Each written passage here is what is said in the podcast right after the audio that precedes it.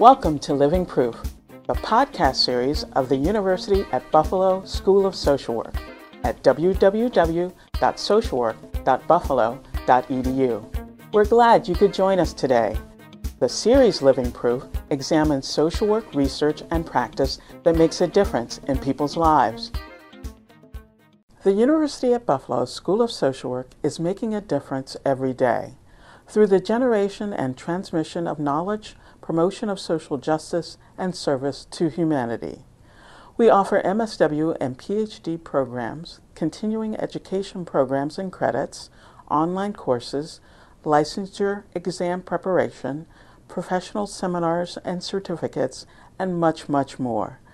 To learn more about the UB School of Social Work, please visit www.socialwork.buffalo.edu.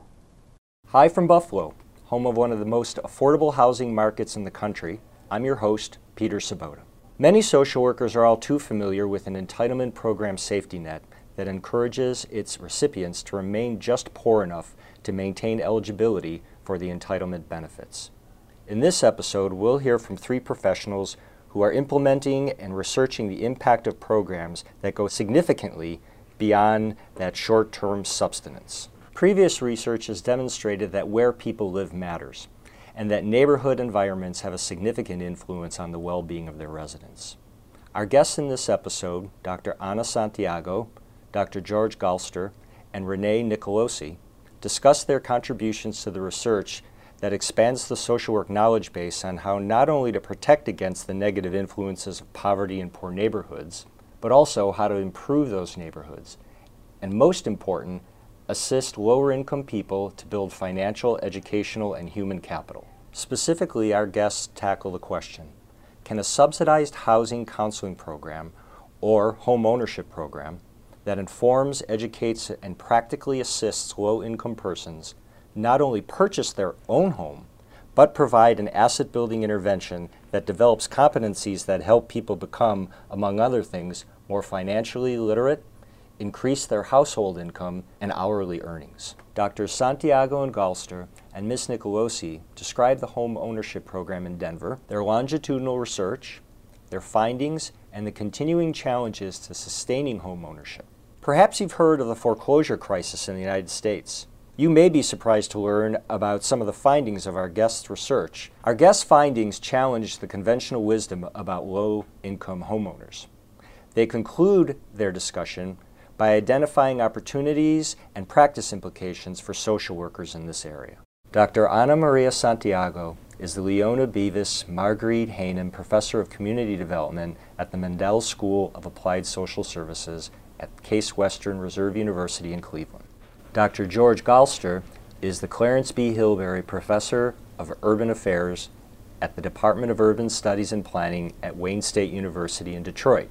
Renee Nicolosi is Resident and Community Services Program Manager at the Denver Housing Authority. Dr. Kelly Patterson is Assistant Professor here at the UB School of Social Work. Dr. Patterson interviewed our guests by telephone.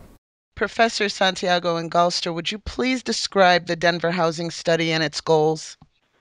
We have been involved with one form or another of, of Denver policymaking since late 1989 when I was asked to participate in an information session at the of City Council who was raising questions about the Denver Housing Authority's scattered site housing program at that point, which was acquiring single family homes and using them for public housing in non poor neighborhoods. And that was creating a good deal of controversy. Several years later, we were asked by the Department of Housing and Urban Development to conduct several analyses of that scattered site public housing program, and we were looking at whether it affected property values and crime rates in the nearby areas to the detriment of the local population. And we discovered through our research that it was not. And this gave us a variety of entrees into the, the Public Housing Authority. And they gave us unprecedented access to their programs. And they have, fortunately, a, a goodly number of very innovative programs. And one of them, besides their scattered site program, was a program that they developed to try to help residents of public housing and Section 8 voucher certificate holders to improve their social and financial and human capital in ways that could eventually allow them to move out of public housing or support from subsidized housing and buy their own homes.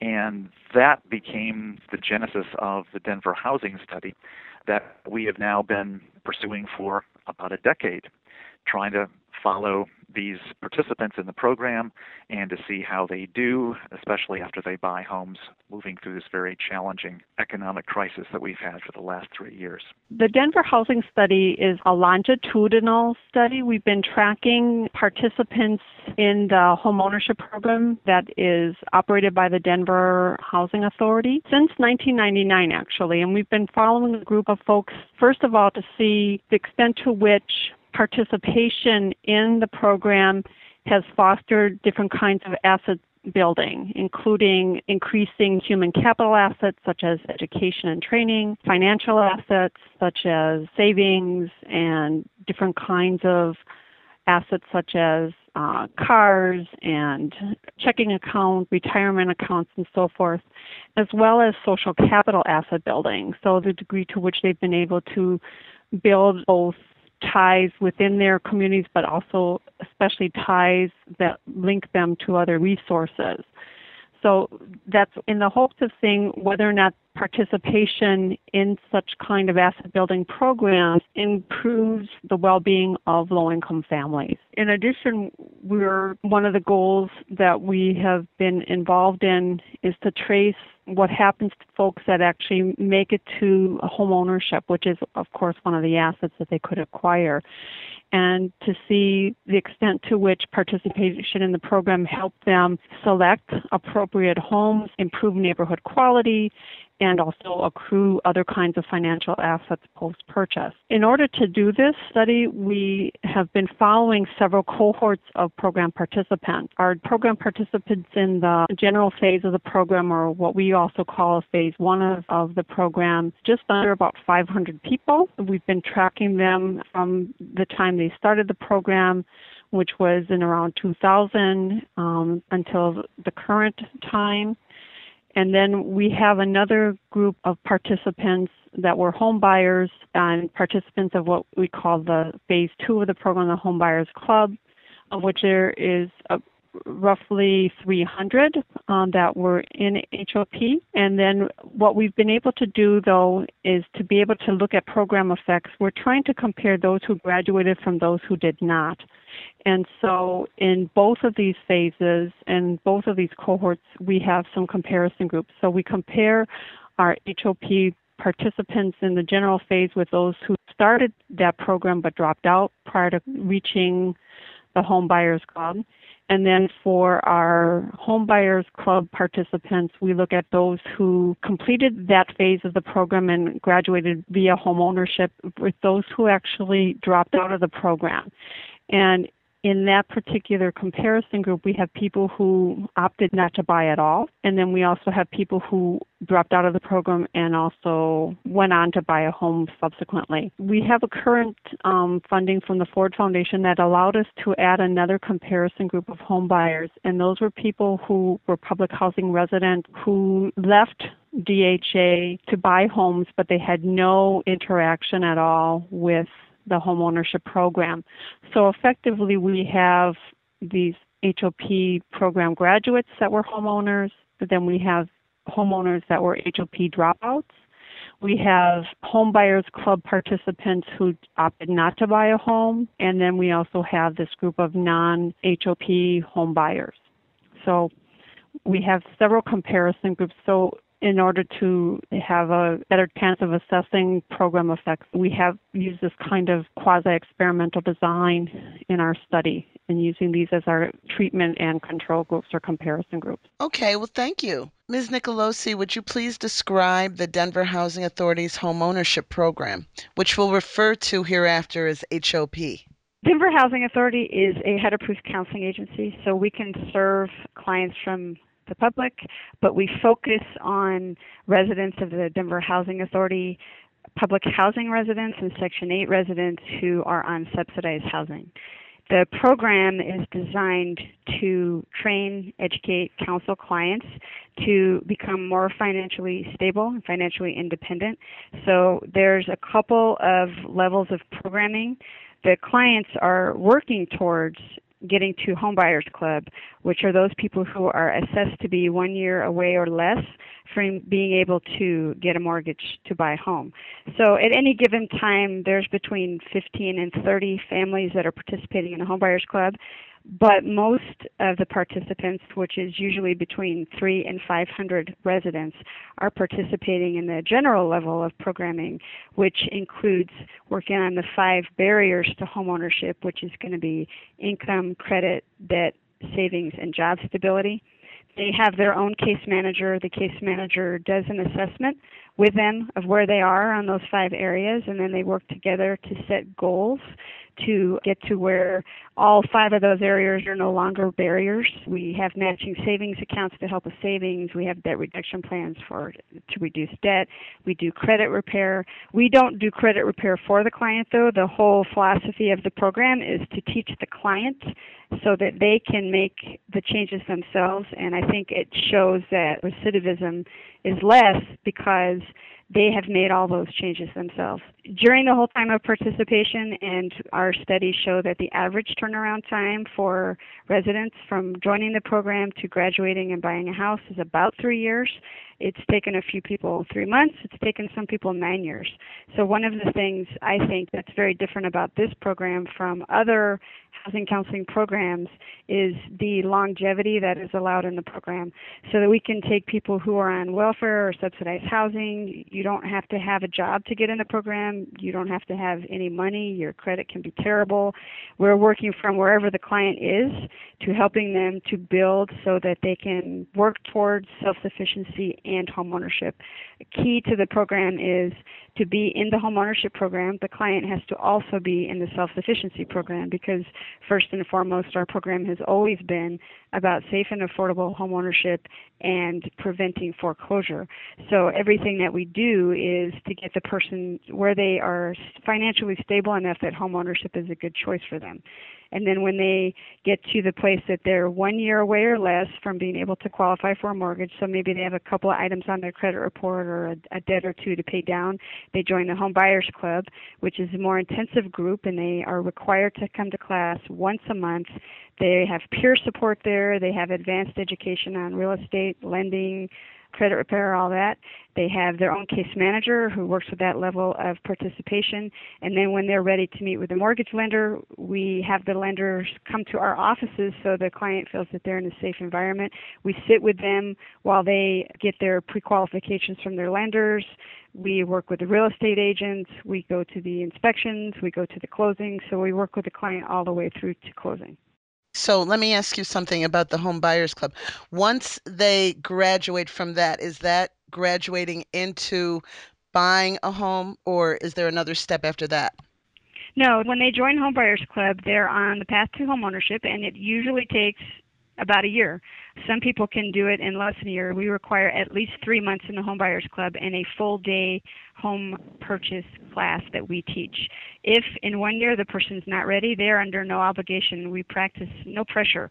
So we've had people in Home Buyers Club for three years. Especially, we had one client who was a third generation in public housing, and she'd been ready for home ownership for quite some time, but she was very nervous about it. So we we let them stay in Home Buyers Club so they can stay there however long they want. What level of assistance do they get as far as locating a home? We work with real estate agents who have experience working with low and moderate income populations too and, and we tell them that, you know, we'll have clients say that they want to buy before we assess that we think it's a good time for them to buy. And one of the ways that you can move that along faster, maybe not the best way, is they could get a loan that might be questionable. So our policy is we only approve 30 year fixed interest rates. So we might say you're not ready right now based on 30 year fixed interest rate and the price of housing. The way to get around that is to get a more questionable loan product and maybe move into a neighborhood that's got lower price houses. So we talk with the client about the fact that this is a financial investment for the future and you want to look at is that house going to be a financial return for you over the next 5 to 10 years. And we have these conversations with real estate agents also for an agent, a real estate agent, and a lender to be on our list of uh, approved referrals, they have to come in and meet with the homeownership coordinator who does a whole orientation with them to explain the program, how we're trying to coach the clients, that it's about financial security for them in the future, and that we don't want them to advise the client to make choices that are not in their best interest. Once the clients then graduate into home ownership, what's their relationship to the Denver Housing Authority? we are always there for them. In fact, I had a client call me the other day who bought a house I think eight years ago, and she lost her job and she needs some help, and so I'm helping her. So we send mailings, calendars, newsletters to all of the clients who've bought a home through our program at least once a year. We try to send questionnaires periodically. We always tell them, and in fact, it's part of the Home Buyers Club training is that you know, bad things happen to everybody, and they have this resource even after they're gone, and they should always call us because sometimes we have um, resources that they might not have. So we encourage their communication with us, however long it takes. Okay, great. Professor Galster and Professor Santiago, what objective measures do you have for HOP graduates about how they have done compared to other reference groups? What we've done in the study is is to design our data collection efforts to correspond to these two different phases of the program.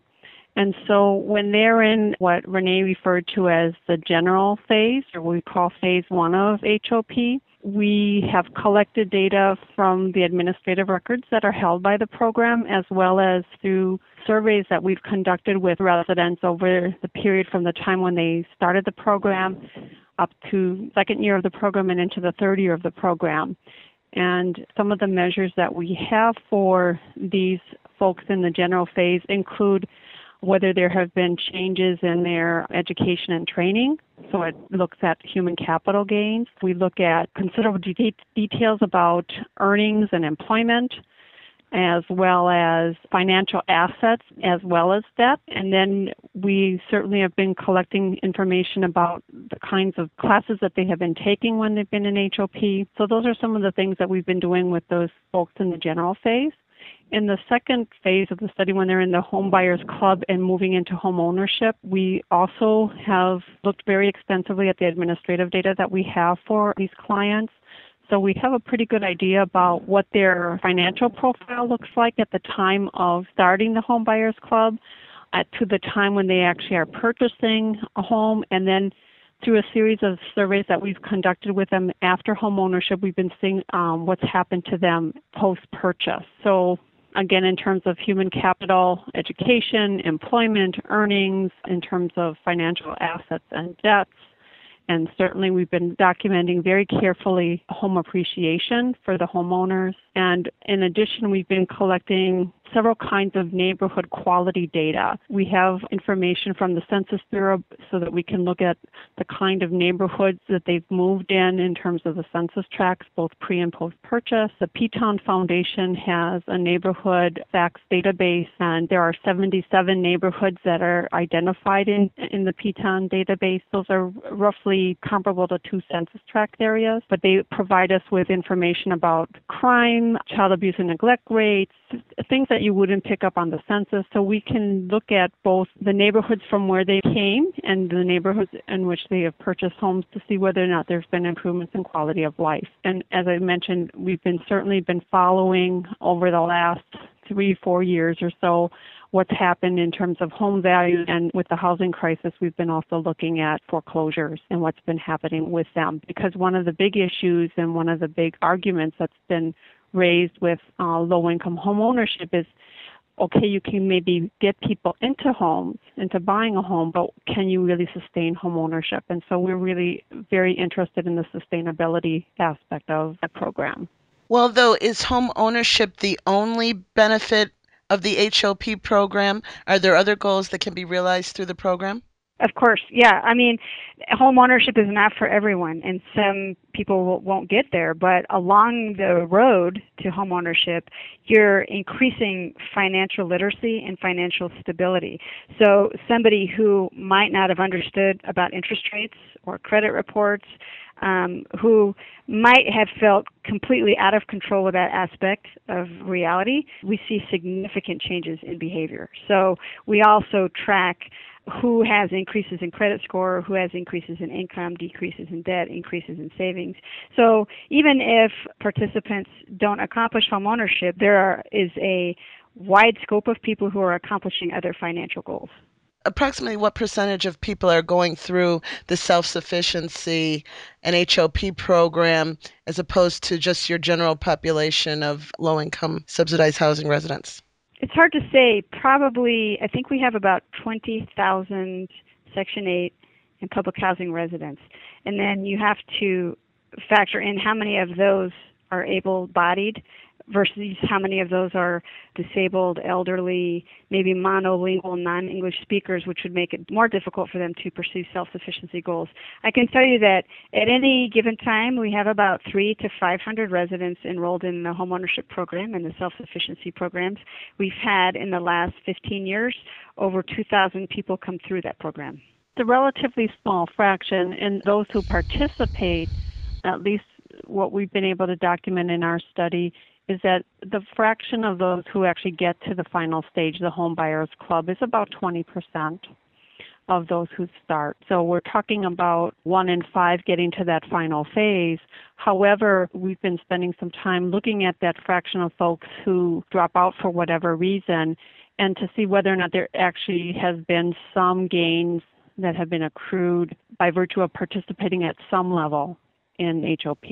Well, this is a good place for Professor Galster and Professor Santiago to please highlight some of the major findings. As we've just alluded to, many of the folks that participate in HOP don't make it to the final stage, which is the Home Buyers Club.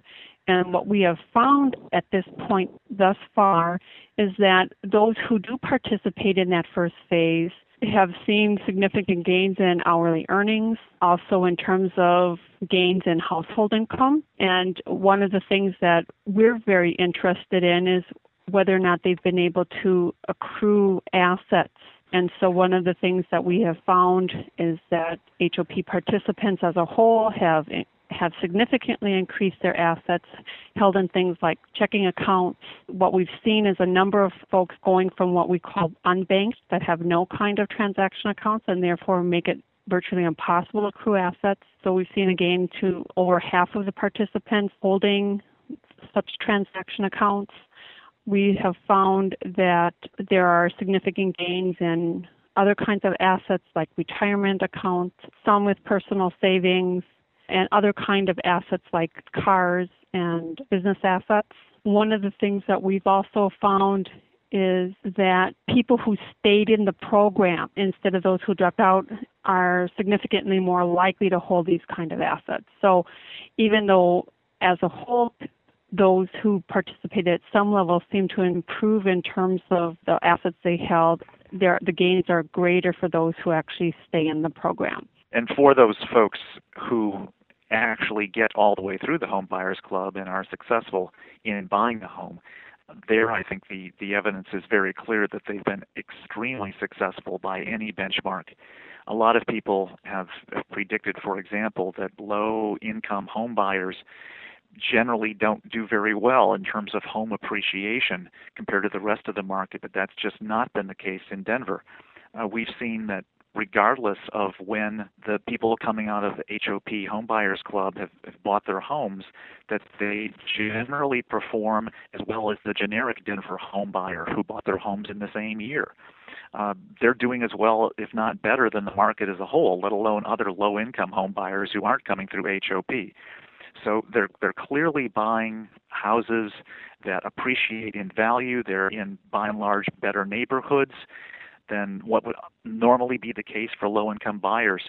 And perhaps most significantly, considering the mortgage meltdown that we've seen and the high foreclosure rates in most of our metro areas, the HOP graduates, although unfortunately some have foreclosed, their rate of foreclosure is significantly lower than the generic Denver homeowner. Again, not even counting other low income homeowners. And so this is a, a, huge success story in terms of not only getting into homeownership, but sustaining homeownership in an incredibly difficult time for everybody. Professor Galster, could you also speak about the changes in their neighborhood quality?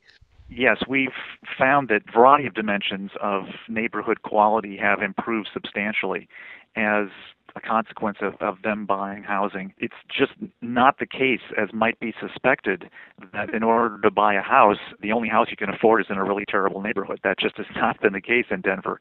The, the graduates from HOP have been able to not only get decent and affordable housing, but it's also in usually decent and solid neighborhoods, neighborhoods that have decent qualities of life and have allowed for home appreciation into the future. So this again is part of the success story. Not only the houses are decent, but the neighborhoods are decent, and that's building a foundation for quality of life and, and financial security into the future. And one of the things that we've also noted is that there's significant differences between those who have graduated from the program versus those who have dropped out of the program or those that were never in uh, the program at all and bought homes. That's one of our comparison groups. We have a whole group of about 275 home buyers who were in public housing who left public housing to buy homes, but they had had no contact whatsoever with HOP prior to purchase. And as George had mentioned, the HOP graduates have experienced significantly higher gains in home appreciation. That median annualized home appreciation rate for graduates averages 4.8%. Just to give you a comparison, those who dropped out of the program who bought homes only saw an average increase of less than uh, 1%. And then the other thing that they're significantly less likely to experience negative appreciation, especially in this time of the housing crisis. About one in six HOP grads experience some negative appreciation in their home values. However, this is much lower than the 27% of home buyers that never were in HOP and almost half of the home buyers that were HOP dropouts. The other thing that we've noticed is that HOP graduates are still in their homes. About 85% of them still reside in the home that they, they had purchased, which is again very different than than those who had dropped out or never were in the program. And what's important to note, even with the foreclosures, is that HOP grads did not have any foreclosures at all until 2004. So for the first nine years of the program, none of the folks had dropped out. And so it's only really been in this more unstable housing market that we've seen the rise in foreclosures and it's obviously it's affected more than just low income home buyers. But their rate of foreclosure is less than half the rate of dropouts or people who never bought in the program. Well let me ask you what's about the average price of the home that the graduates are purchasing the average price, the median purchase price was about 130,000 and so what's important, which is it sounds like a lot if you're from the Midwest like we are, but that's certainly even a little bit lower than the, the median for the for the Denver metro area. But one of the things that was very important to note is that the HOP graduates experienced the largest gains in home values. For example, 2008, which is when we have one, some of our last measures of of appreciation.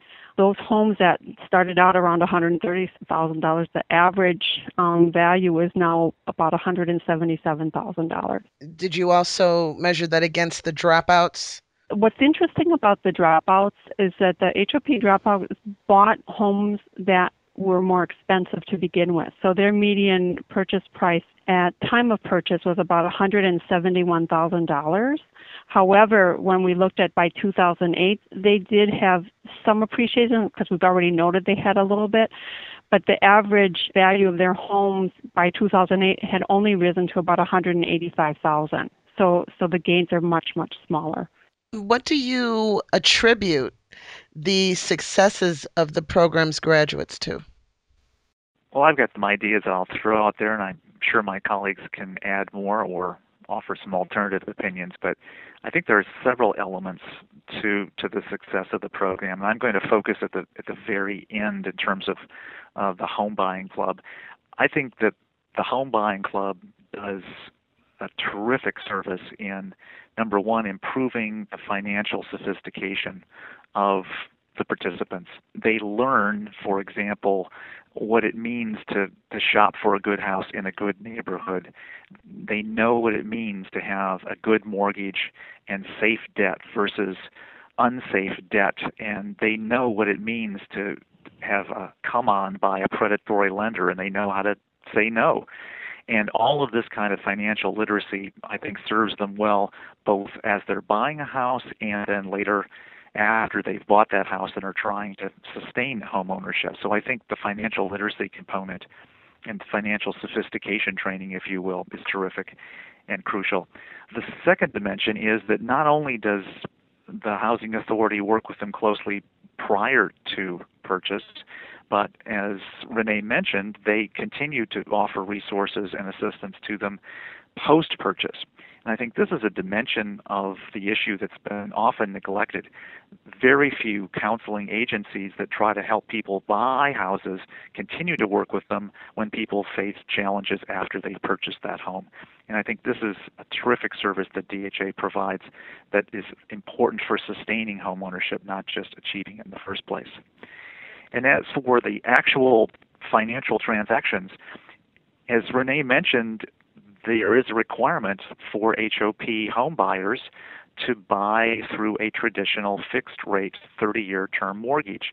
Now, that might seem old fashioned to some of us who like these exotic products with zero down payments and interest only and all sorts of flexible interest rates that can be modified over the course of the loan and uh, well, all of those sophisticated things look great when the market is going up, but we, we now see very clearly how bad they turn out to be when the market goes down. And of course, the market will always go down at some point. And so, to be, if you will, conservative and old fashioned in terms of the mortgage products turned out to be a stroke of genius here. And, and this is, I think, a primary reason of why these folks have been able to stay in their homes at much higher rates than than other kinds of, of generic home buyers, let alone other kinds of low income home buyers. It also helps, of course, that the down payment assistance that's often given to HOP home buyers is substantial. They get grants for substantial thousands of dollars from various agencies and foundations to assist with that down payment, which means that these folks have equity in their home going forward that is substantial. So when you have enough equity up front, even if your value of your home goes down a little bit, it doesn't mean that you're underwater as quickly as someone who's coming in with a very low down payment kind of product. So I think all of the both bottom line financial dimensions of the transaction as well as the softer financial skills that have been taught to the HOP graduates, and then that support, both pre and post purchase, that the Housing Authority does. That trio of things, I think, is, is absolutely at the core of the success of the program at the at the home buying end of it. I would like to underscore that to me as a practitioner, I cannot relay adequately the significance of behavior change that I see.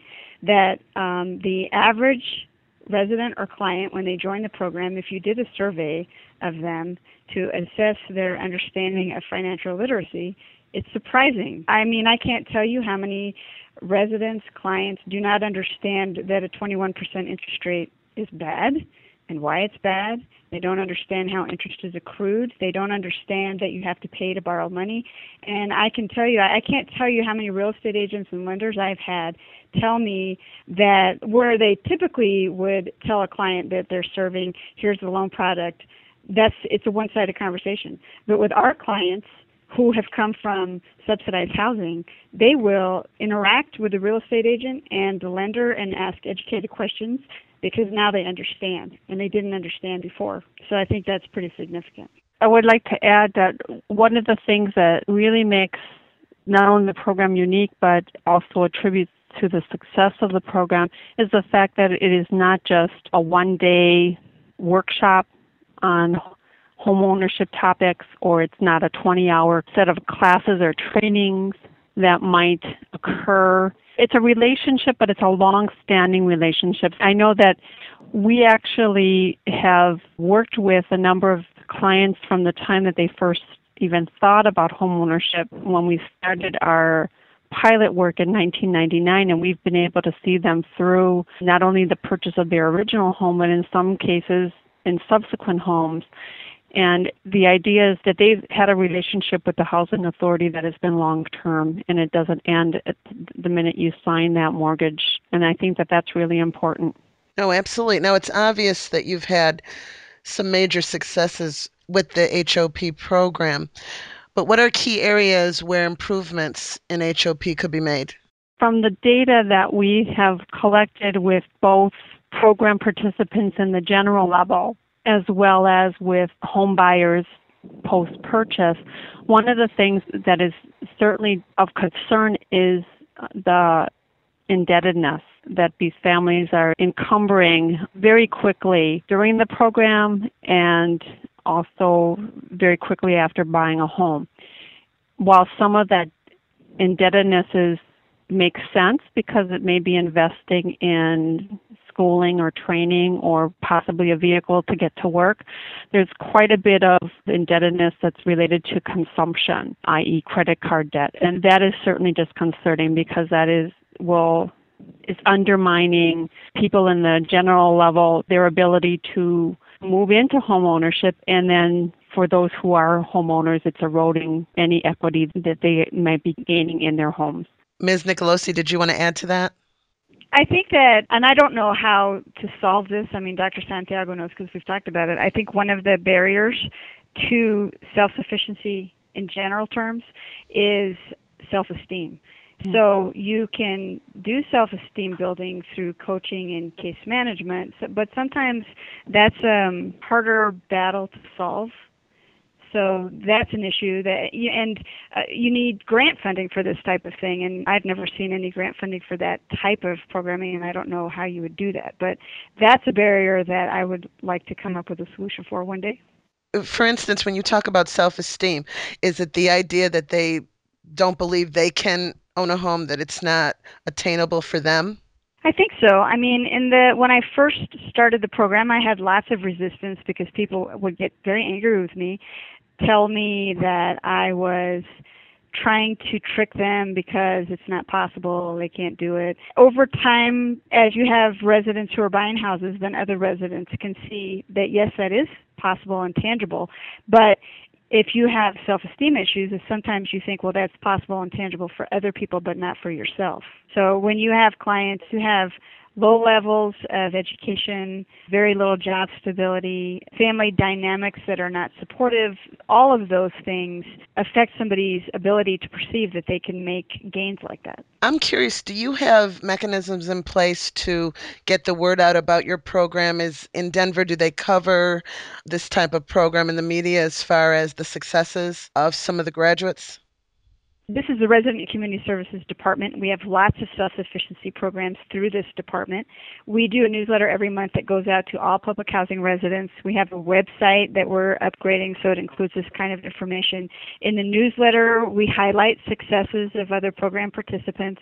We do not just homeownership articles, but general self-sufficiency articles too, and we, you know, try to say kudos as people accomplish goals because then they become role models for other residents. We had for five years a homeowner reunion, and homeowners would come in and they would speak to people in Homebuyers Club and in the homeownership program about what was great about homeownership, what was difficult about homeownership.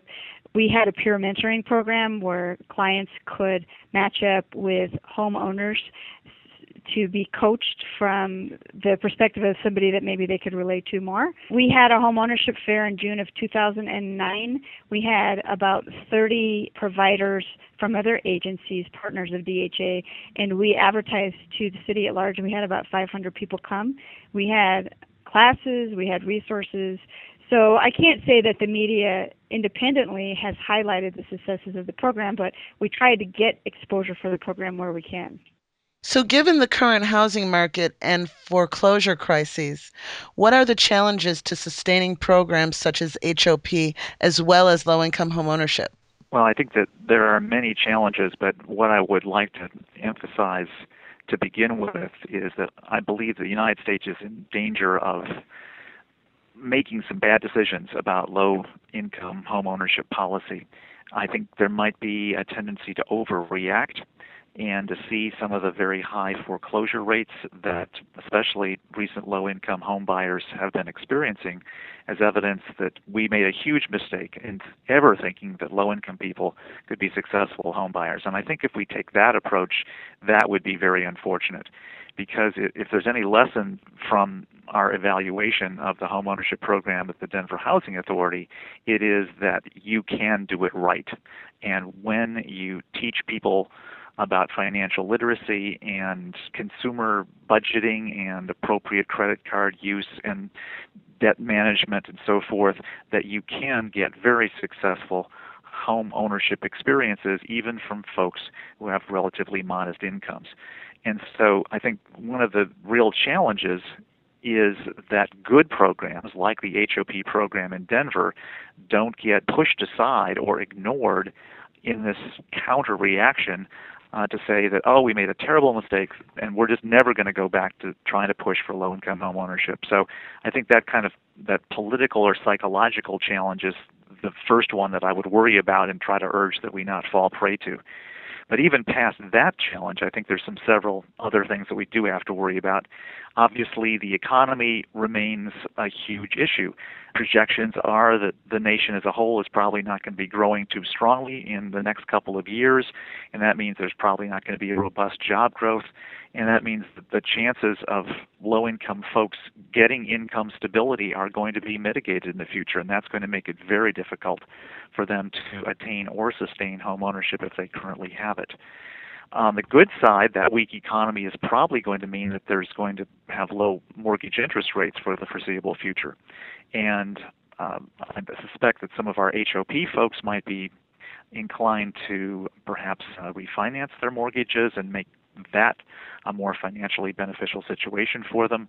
I'm not sure how many other low income folks will take advantage of these low interest rates because historically they've been less likely to refinance in good times compared to higher income groups. The other issue that I'd flag as a worry is the one that Professor Santiago mentioned earlier, and that is that some of the HOP graduates have been basically burning off their home equity mm-hmm. through increasing consumer debt. And it's hard to, to criticize them for this because, by golly, most Americans have been doing exactly the same thing. Right. So it, it's hardly unusual behavior. And so we sound a little bit pompous by saying, well, they shouldn't do that. Well, most Americans shouldn't do that either.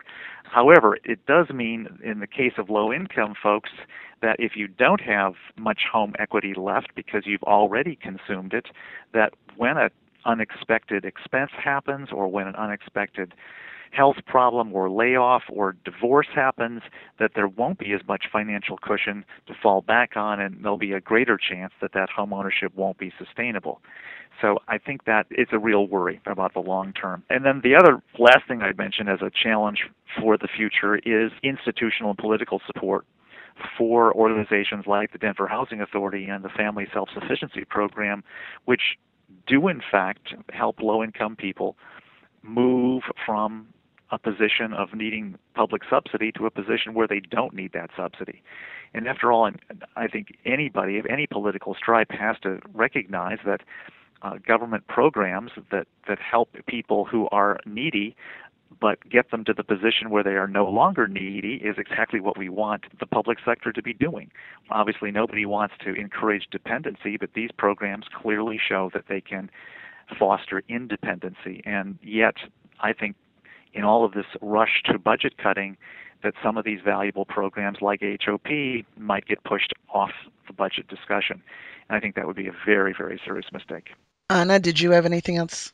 I concur with everything that Professor Galster was mentioning. I would add a couple of things. Some of the challenges that we need to also consider would be looking at those who don't get to that level of buying a home and what are are some ways that we can continue to foster asset building in those families. We know from our work with the HOP participants in the general phase of the program that even though there are match savings accounts available to them, the take up rate is very small. Only about 10% sign up for those match savings accounts. Maybe what programs like HOP uh, need to think about are are there other types of assets besides buying a home that those savings accounts could be used for, like the IDA programs that exist in demonstration across the country. That would be one thing. I do want to mention that what might be a good thing for some of the Denver homeowners or those who are potential homeowners is that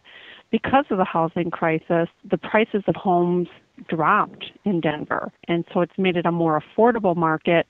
And the challenge now is for, for folks that actually are potential buyers to not be basically scared off and and to be too afraid to go eh, to dive into home ownership which is what i'm seeing. Ms. Nicolosi? That is what i'm seeing is that a lot of the residents are scared about home ownership so part of our marketing strategy is to point out to public housing and section 8 residents that the foreclosure crisis that happened didn't happen because homeownership is bad. It happened for the most part, or in the beginning anyway, because people made not the best choices of loan products. So that's something that we are working on. But I think that to move from low and moderate income, one of the few ways to do that is to build asset through homeownership. And so for me, I think if homeownership is done properly, it, it's a it's very good. And i hate for now what i'm hearing is that and i know and homeownership isn't for everyone but homeownership could be for a lot of people if it's done right and then it could help make them more financially stable. Do you feel that the social work profession should be more involved with the housing of low income residents well, I think that there are certainly opportunities for social work practitioners, especially in community practice, to get involved more directly with these kind of initiatives. For the most part, much of the service provision with homeownership counseling has tended to be with practitioners who are not necessarily social workers. They may be in human services, but I think there are some other dimensions, such as the self esteem issue that Renee mentioned, that perhaps social workers might be more uniquely qualified to address. And so I think that from that perspective, that would be useful. Also, in terms of community practice, because the Housing Plus approach that has been more widespread in the last decade or so is one that provides not only the basic shelter, but also providing services to support both family residents and the larger community in which they reside. And so community development initiatives that are occurring in neighborhoods where there is subsidized housing could certainly benefit by having folks that are involved and knowledgeable about community practice.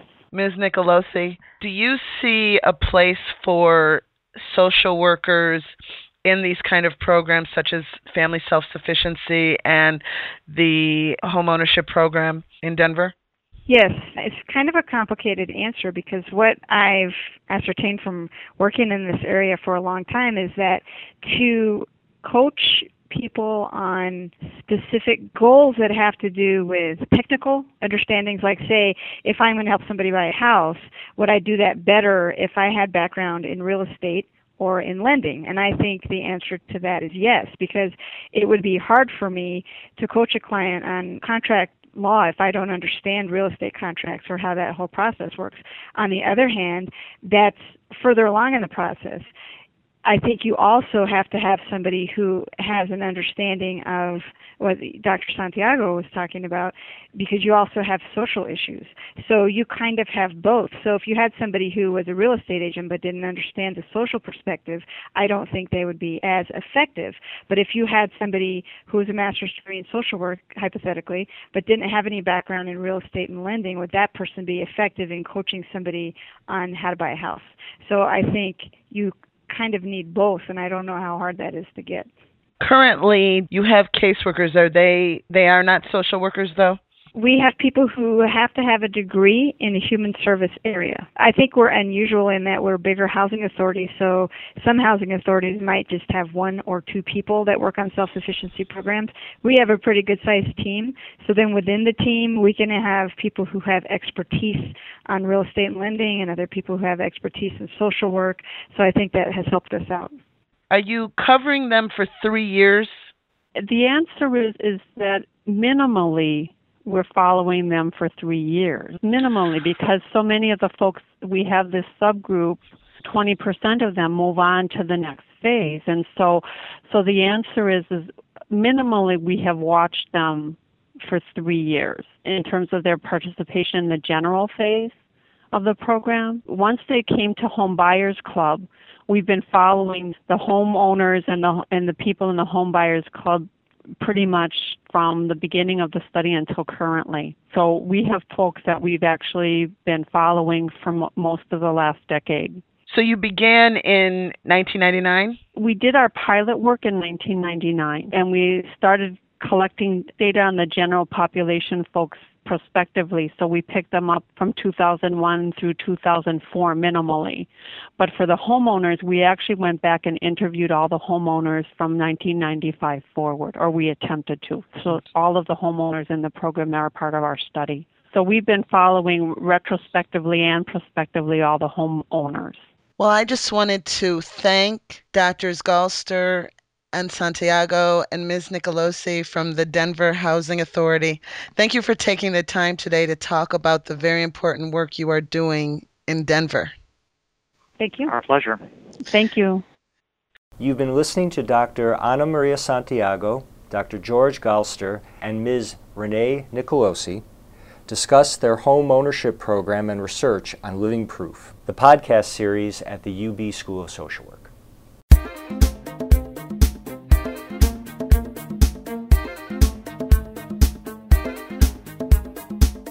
Hi, I'm Nancy Smith, Professor and Dean at the University at Buffalo School of Social Work. Thanks for listening to our podcast. For more information about who we are, our history, our programs, and what we do, we invite you to visit our website at www.socialwork.buffalo.edu. At UB, we are living proof that social work makes a difference in people's lives.